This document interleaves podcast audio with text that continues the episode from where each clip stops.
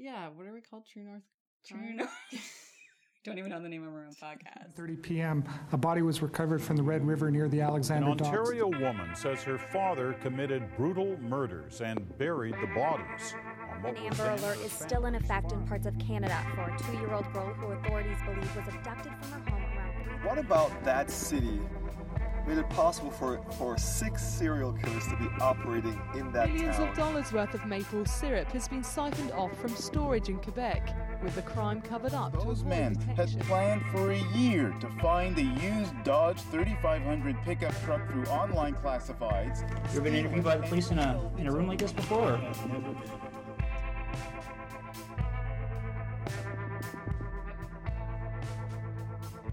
Hi, and welcome to True North Crime. My name is Shelley, My name is Rachel. and in this podcast, we will be covering crime and law in Canada with reference to uh, case law. Yes. Yes. So every week, yeah, are you surprised that I summed that up nicely? Um, every week, Rachel will be presenting a case, and then we will be analyzing an aspect of the law or something to do with the case um, that can be educational and further our knowledge of law In Canada, in Canada. Yes, specifically. specific to Canada, yes. because Canada is not the crime free utopia people seem to think it is. I don't. I don't. Yeah, I don't. I, apparently, like Putin and bears keeps like the law stable or something. Like, people law abiding, but I don't. I don't know. Um. Anyway, so uh, Rachel, what, what do you have to yeah. present us Okay, so for today, in our inaugural episode, I have selected a triple homicide Oh, that took place in Ottawa, which is my hometown. when? Well, it begins, our story begins in June of 2007. Oh, So that morning, three people were found dead inside a condo on Riverside Drive. The three victims were a retired tax judge named Alban Garon, his wife Raymonde, and their friend Marie Claire. Uh, they were found by Raymonde's brother, and he'd come over to check on Raymonde and Alban after they had missed an entire day of plans Huh. that they had with family and friends. yep. Uh, the three victims were tied up, beaten, and then suffocated with plastic bags over their heads. Well, that's personal. Alban also had a noose around his neck. Um, and that little tidbit about the bags wasn't actually released uh, to the public until 2015. Oh, they kept that one. They kept to, that to one. see if they could nail the person with it. Exactly. Yeah. We'll go through that later. Yes. and there was DNA inside the bags, and when they ran that DNA profile, no match was found. okay. Further frustrating police investigation was the fact that there was no video from the condo. Huh. The building had video cameras, but the feeds were monitored live. They weren't recorded. Uh, so that was an even bigger issue when it came out that two days before the murder, a man came to the apartment claiming to be a delivery driver. Raymonde answered the door. She spoke with him, and the man said he had a package for her husband. Alban wasn't at home at the time, but Raymonde said she would receive the delivery. The man said that he left the package downstairs, and when Raymonde offered to go back downstairs with him, he refused. Wow. He said he'd just come back another time. Well, that's not creepy at all, Right? Yeah. yeah. Uh, so in June 2008, so a year after the murders, the Ottawa police issued a $1,000, sorry, a $100,000 reward for information. Half of that money came from the cops, and the other half came from donations. Two years later, uh, the reward was offered again, and the case went cold after that. No real leads. I guess whatever sus- suspects they had at the time, nothing panned out. Interesting. So I'm assuming that this is one of those cases that then continues on, like there's a relevant because that's not the end of the podcast. no, that is not the end of the story. okay. So we fast forward to December 2014. Oh, that's fairly recent. At 7:30 a.m., a man claiming to be a City of Ottawa employee asked to be buzzed into an apartment building in New Edinburgh, which is where I grew up. Yes, I know that neighborhood. It's a very nice neighborhood. Uh, World War II veteran Colonel Ernest Cote let the man into the building, and this man came to the colonel's door looking for money. Cote refused, and the man forced his way into the apartment. He tied up Cote, put a bag over his head, searched the apartment, and took off with some cash and some loot. I think I heard about this Yeah. because it was an army veteran. Yeah. Yes, after this guy left, Cote freed himself Yes. yes and I called do. the cops. I do remember the story. Ernest Cote was 101. Yes. An amazing, amazing, Amazing. man. Yeah. The cops arrive and they process the scene and they find DNA. Mhm. Uh, and of course, when they run it, it matches a sample taken from a triple murder that happened seven years ago. Oh, so so it was the same perpetrator. It was the same guy. Well, it's the same MO too. Same, right? yeah, Mm. right. Um, meanwhile, this time there is security and CCTV footage from the time, uh, and a, a photo was released in the media. A tip led the cops to Ian Bush, and when the police searched his house, they found what was described in the news as a murder kit, which included duct tape, rubber gloves, a sawed-off rifle, and a big pile of ammo. They also found a journal in which Bush had written about planning a murder and that tax collectors were, quote, the for- lowest form of humanity. Wow. Yeah, this guy was nuts. Uh, okay, so who's Ian Bush? Uh, at the time of his arrest, Ian Bush had a small HR consulting firm, which he ran from his home. Uh, but back in the 90s, he'd run up a huge tax debt, owing the government $60,000, and he had to borrow money from his mother to pay down this debt. This guy was an HR guy. Yeah. Wow. Because he seems like a big HR problem for himself. uh, he argued the government was unfairly taxing him for moving and business expenses. He'd moved to Ontario from New Brunswick, I think. Uh, and of course, didn't want to pay the taxes for these expenses. Uh, and he sent a bunch of angry letters to the Canada Revenue Agency, which back then was called Revenue Canada. One, one of the letters he sent was just two words long bullshit. I thought it was gonna be fuck you. um, but that's pretty good. so his case made it uh, to the tax court, and a hearing date was set for Bush's appeal. Bush said he wouldn't be able to make it on that day, the day of the hearing, for quote business reasons. Uh, but the court denied his rec- request to reschedule, probably because it wasn't a very good reason. No, exactly. Give a specific business reason, maybe. right. Yeah. Okay. Um, and the judge who had denied rescheduling this hearing was Alban Garon. Okay. There you go. Uh, the hearing went ahead as scheduled. Bush didn't show up, I guess, because he had business things to do. So he lost his case. So, yeah, he lost his case. Uh, it was dismissed. And that all happened in 2001. So it's six years before the murders. Wow. So he really thought about this one. right? Later that same year, in 2001, Bush faxed Judge Garon a letter summoning him to appear before a fake court in his house. The clerks who received the, ta- uh, the fax were totally bewildered, and Garon asked that the weird fax be included in Bush's file. Uh, when police were drawing up suspects for the murder in 2007, Bush wasn't on the list because Garon hadn't presided over his case. He was just the one for the hearing, Right. not for the actual case, so the police never made that connection. Right. Uh, Bush was found guilty of murdering the Garons and their friend Marie Claire, uh, as well as the robbery and attempted murder of Colonel Cote. Those were separate cases. Um, and actually, after he was, They were tried as separate. they were separate, tried as yeah. separate cases. Yes. Yeah. Well, one was murder and the other one was assault and robbery. Yeah. Um, in like two different, like different people, Yeah. different, times. Yeah. Yeah. Yeah. and stuff. also, generally, uh, prosecutors will then. uh, We should actually ask some of our lawyer friends later about how they decide whether to prosecute people together or how to like truncate the cases or. if it happens at all. Yeah, Yeah, exactly. It does happen. It does. Yeah. I was just wondering, like, why and how. yeah. Anyway. Anyway, I have no answers for you on that I particular point, but anyway. st- stay tuned to learn more.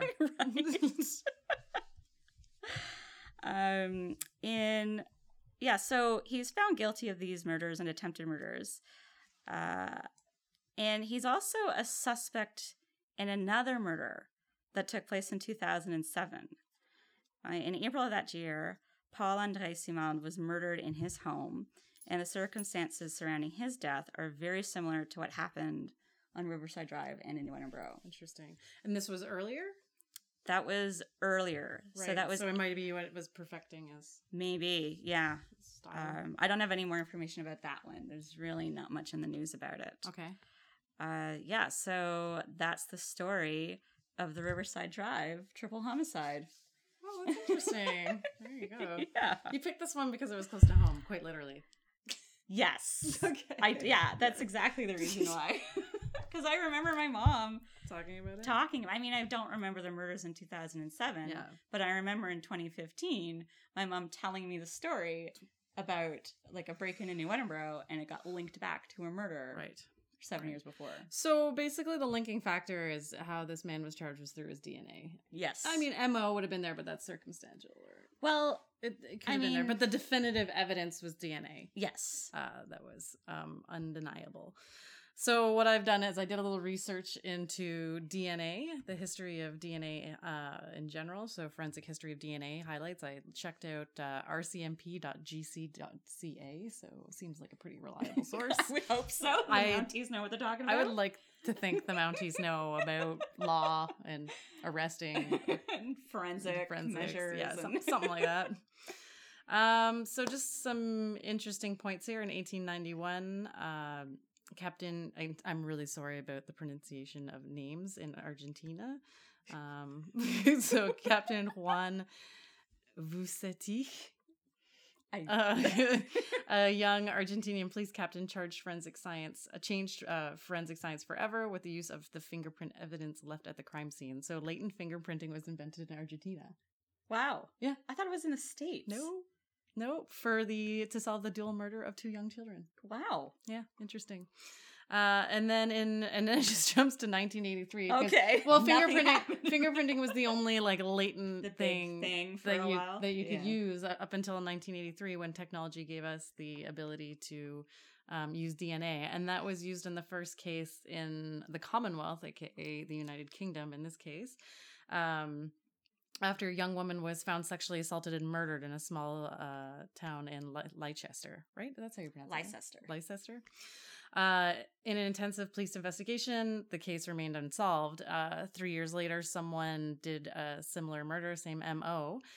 And uh, the police sent samples of the forensic evidence from both crime scenes and samples of the suspect's blood um, who to Dr. Jeffreys, and uh, Dr. Jeffreys was tell, able to do two things: um, tell them that the DNA evidence collected both crime scenes came from the same person, and two, the suspect's DNA did not match the DNA evidence from the crime scenes, and the first prominent use of forensic DNA evidence l- led to the exoneration of an individual who confessed to the crime. Whoa. Yeah. So Wow. not only did you have a false confession and a man who is uh, innocent let free, you had a, the real murder actually prosecuted Wow. based on DNA evidence.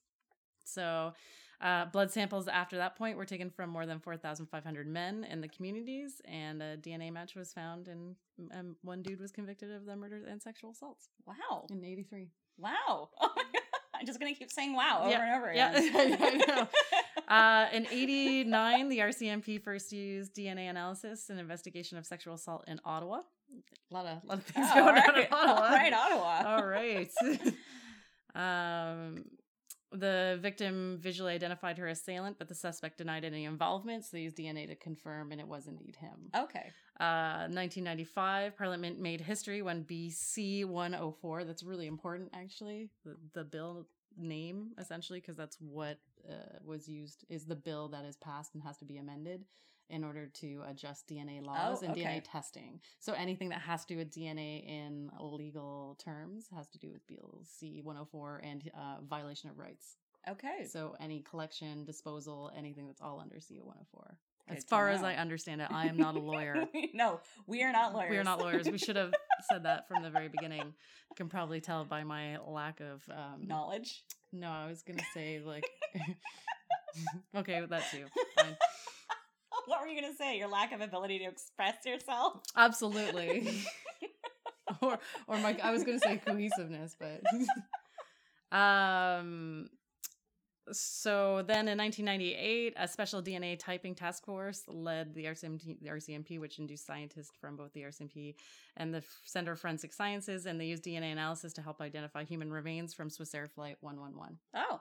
So, Uh, 2000, the National DNA Data Bank, uh, which is known as the NDDB, uh, and the proclamation of Bill C3, which is another important bill in this case, um, enabled a judge to authorize the collection of DNA samples from offenders convicted of designated offenses.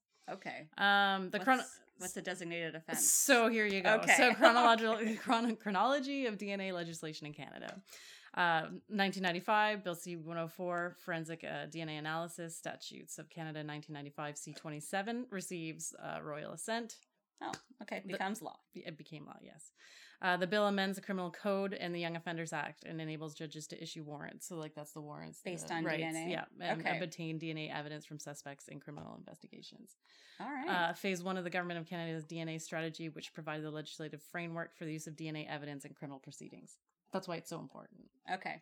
Uh, phase two of the Government of Canada, uh, Canada's DNA strategy, strategy began in January of 1996, and it began with a nationwide uh, nationwide consultation for the establishment of a national DNA uh, data bank Okay. for all offenders or people that had been subscribed to Bill C 104, essentially.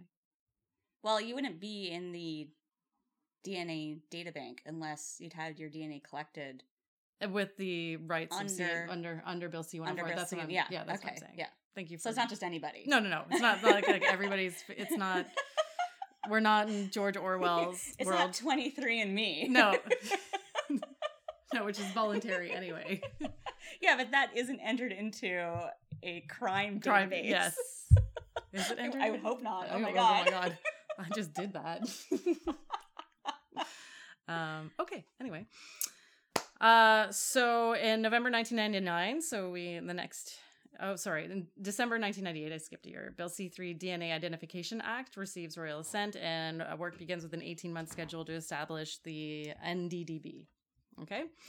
Uh, Nov- November 99, as Bill S10 is tabled in the Senate. Based on the Senate recommendation, the bill contains amendments to Bill C3, including the taking of fingerprints for identification purposes, the inclusion of offenders uh, convicted of designated offenses in the military justice system. So it's uh, one of the first time the military has been brought into this, as far as I Oh, understand. okay. As far as I understand. Yeah. And a full legislative review of the DNA legislation and NDDB to be conducted by the Senate and the House of Commons after five years. May 2000, partial pl- proclamation of Bill C3 to permit the creation of the DNA Data Bank Advisory Committee by regulation.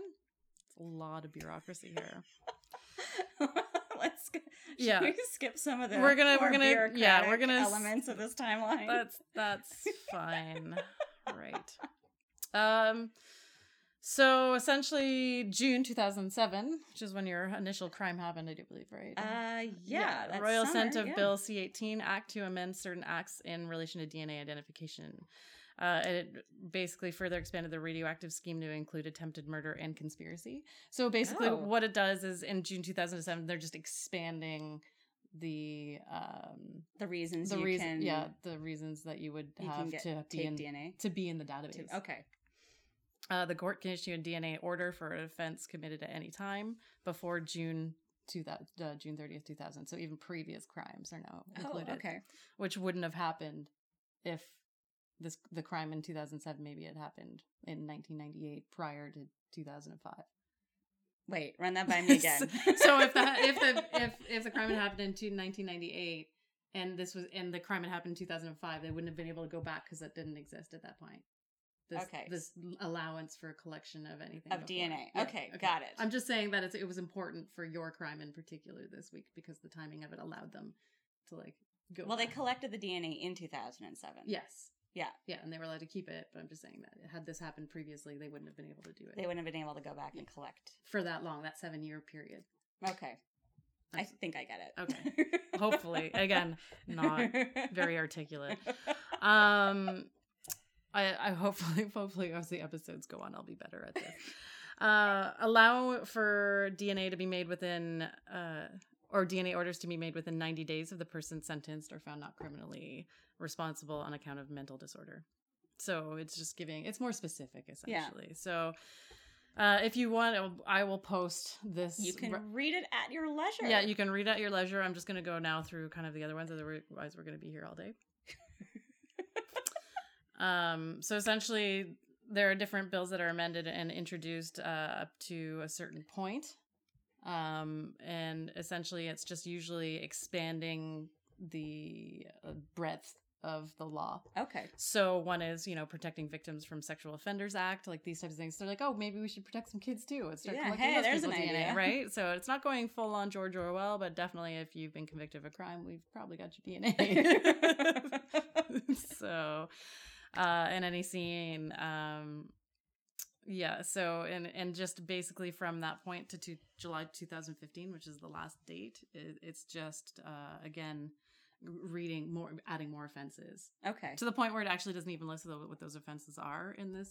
Uh, It was pretty in much the summary. anything and It's everything. basically I would imagine the bill amended the criminal code by creating two offenses that meet the criteria to be secondary genetic generic offense. Okay. So it's like aga- like again, like you're just expanding it.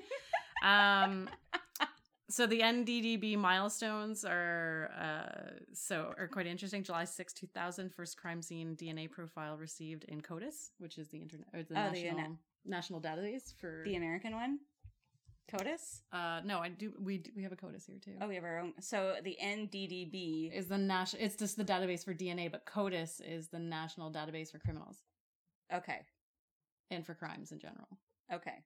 So, So, they add DNA Yes. to CODIS. Yes. Got it. Yes. Sorry. Uh July 7, 2000, first convicted offender sample received at the NDDB. July 31st, I'm not even going to go through the years until I need to. First convicted offender of DNA profiled into CODIS. Uh, first match was September 5th. Uh, identical twins that were convicted in, uh, in convicted offender index. Identical twins. Yeah, because identical twins are They the only people they have the same same, DNA. Yeah. Uh, October uh, October thirteenth, first match between a convicted offender and a crime scene. November tenth, first match between two crime scenes. December thirteenth, first murder investigation aided. December fifth, two thousand one, first hundred matches between crime scenes and convicted offenders. Uh, April eighth, first two hundred matches between. So at this point, just start- sort of a spiral. Yeah. Uh, and then July 31st, 2003, first 1,000 matches. Fe- February 13th, first 100 matches between two crime scenes. May 27th, 2004, first 2,000 matches. Uh, February 21st, 2005, first 3,000 matches. Wow. So it's like just growing exponentially. Yeah, essentially, yeah, yeah.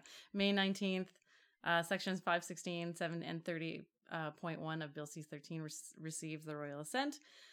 December 12th, 2005, first 4,000 matches. August 14th, 2006, over 100,000 convicted offenders profiled entered into CODIS. Wow. Someone upped their uh, internet A game. A lot of data entry. yeah. Uh, and April 19, 2007, for 7,000 matches between crime scenes and convicted offenders. Wow.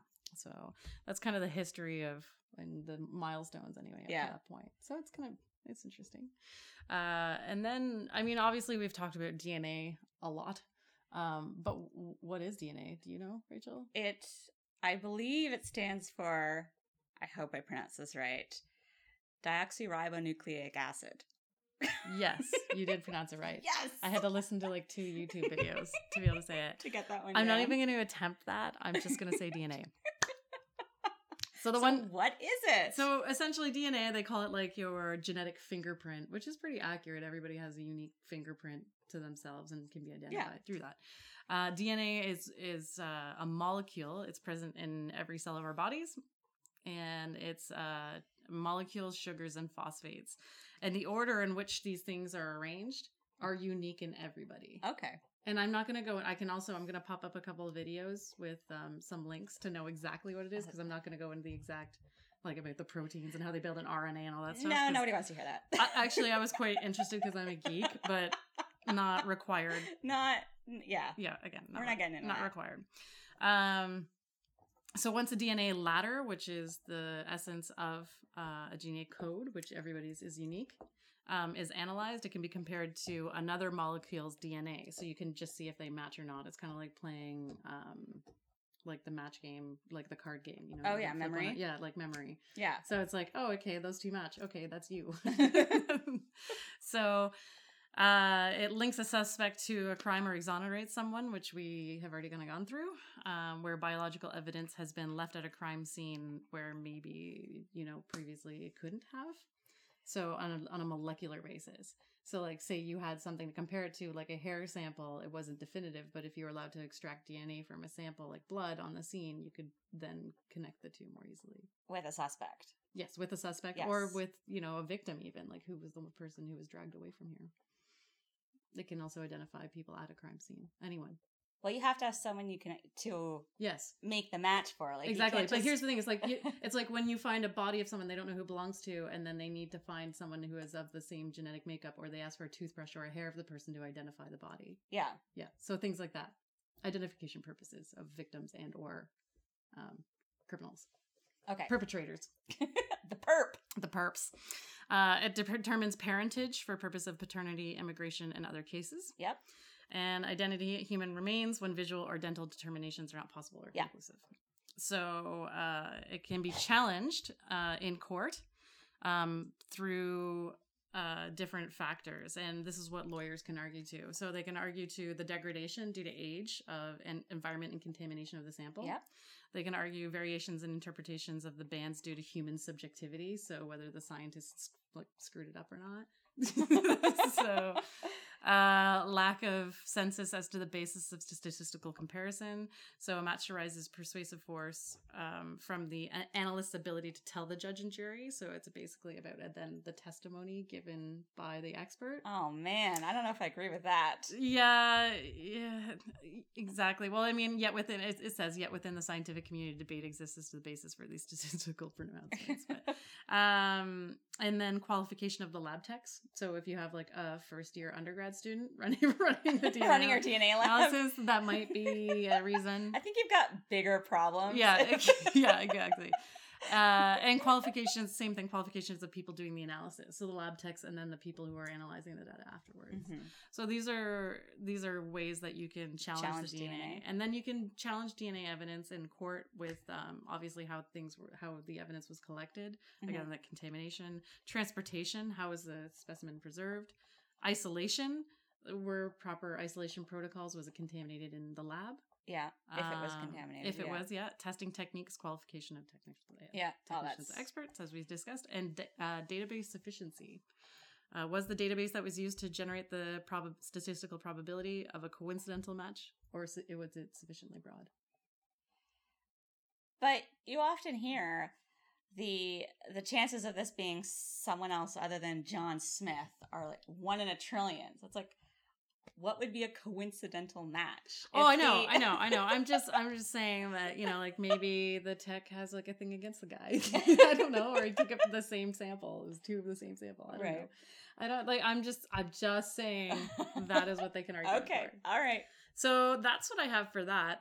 Um from the history perspective. And I I mean I think that well I learned a lot actually about DNA on- Yeah. on, this one. Yeah. It was actually quite interesting. Pretty interesting. Yeah. And then um Because in this case, the DNA um, was it. That's how they made the match between the two crime scenes. mhm. Um, and he was actually this Ian Bush. Um, the tip that led the police to to where he was to how to find him was his family. Oh yeah, They recognized him from the photos in the news. got burned by his own fam. Yeah, That's awesome. and they they called the cops on him, and of course, everyone in the family's like, "Oh my god, we can't believe it! This is so unlike can't be him. him, It couldn't yeah. po-" But I mean, Yeah, but it is. the DNA don't lie. exactly. but I guess in some cases it can. But in this case, it it's didn't. not yeah, lying. yeah, okay, right. um yeah, very strange anyway. Um speaking of strange, do you have a strange I oh weird news weird news headlines. Yeah, we have. So we're gonna have a segment on the on this podcast called uh, "Weird Nude News Headlines," crime headlines. crime headlines. And uh, Rachel, take it away. Yeah, I found a headline about a dog that had mauled its owner, and the dog was found to be high on crack at the time. Wow. How did had the dog exhibited any previous aggression, like prior to the crack, or was- Crack use, or was it the crack Does- that does made the him dog break? Have a history of crack use. no, like, does the dog does the dog have a history of being aggressive? No, I think the, the dog's owner was a crackhead. No, I know. I'm just the saying that the crack. I'm just saying that was the dog aggressive just purely because of the crack, or was it also he was predisposed to being aggressive and was high as well? I I don't know. I can't answer that question. Okay, well. Because I just read the headline of the story. Because it's a ridiculous headline. It is a ridiculous Yeah. headline. So Okay, there you go. Fun news. I guess I'll have from to around the world. We'll have to put up the link for that, and you can read the story yourselves. And have have do you have a fun fun fact for us today? Yeah, I thought that we would we would do a fun fact segment. I I don't know. Sometimes they won't be fun, but odd yeah. uh, facts. Just facts. Facts about Crime cri- facts and crime stats. crime facts and stats. That's what we should call it. crime facts and stats. Uh, so I came across a CBC article from uh, June 9th, 2016. So this is fairly recent. And I think we should all know when our laws change. Yes, Um, absolutely. So, being that I don't think this pertains to a lot of people, but for the person that might be into this, they might want to be aware that the law um, for consent and bestiality has has changed.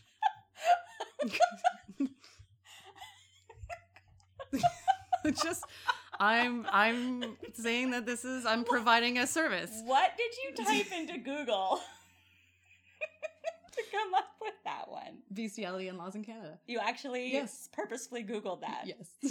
Okay. because I think that this is something that we need to know about because I didn't know what the laws would be like for bestiality. Well, I how would an animal consent to sex? Well, so Here we go. We're about to find out. so uh so at issue were updates to the criminal code in 1955 and 1988 um and the term bestiality had a well-established meaning as refers to any type of sexual nature or sexual intercourse between a human and an animal which can be uh, many different ways Okay. now the definition is uh purely based on penetration Oh, okay. that's it All right. So basically- no other sexual contact. so it's Is- basically don't have sex intercourse Don't with have an sexual intercourse, with an animal, and don't don't let them have sexual intercourse with you okay. yeah so that that would be the definition of bestiality That's it. Does it does it explain why the change was made? i would like to point out that it was a 6-1 decision in the supreme court that affirmed the ruling so this was like done there was not like everybody was like okay it's not about sexual activity it's about sexual intercourse Okay. because before it was based on sexual Sexual activity, activity, and now it is based purely on intercourse Got it. so Good to know. Just so let your friends know out there everybody Yeah. Spread the word. yeah you can You still can't have sex with animals. you can make out with them But you, you can't have sex with them. You can't have sex with them intercourse Right. yes penetration Penetrative Inter- sex. yes Got it. Thanks for joining us. yeah thank you very much for our first, First episode of True North Crime. Uh, we invite you to connect with us uh, on Facebook and through our website. If you have any fun facts and stats Yeah. about crime, Or any you'd like to share with us, any questions, true north uh, crimes.com or ca sorry. TrueNorthCrime.ca. .ca, yes. True north We should get crime.ca yes. Uh and you can also yeah just uh, let us know and also as as we progress we do have some guests lined up and some interviews Yeah, so stick with us as we yeah that, that actually know Evolving- something about law that- like yeah. some lawyers and some Actual lawyers, professors not- not us two morons who like murder. I don't think this would say I like murder. I'm interested in the law, history, and the bestial elements of people, what drives them to commit these crimes. That's kind of what drives me to be interested in murder. so you like murder. A little bit. There you go. uh, so I have I've been Rachel, Uh, I've been Shelley. and we'll see you back here next time. Yep. Try not to commit any crimes or have sex with Or any have sex with animals. animals.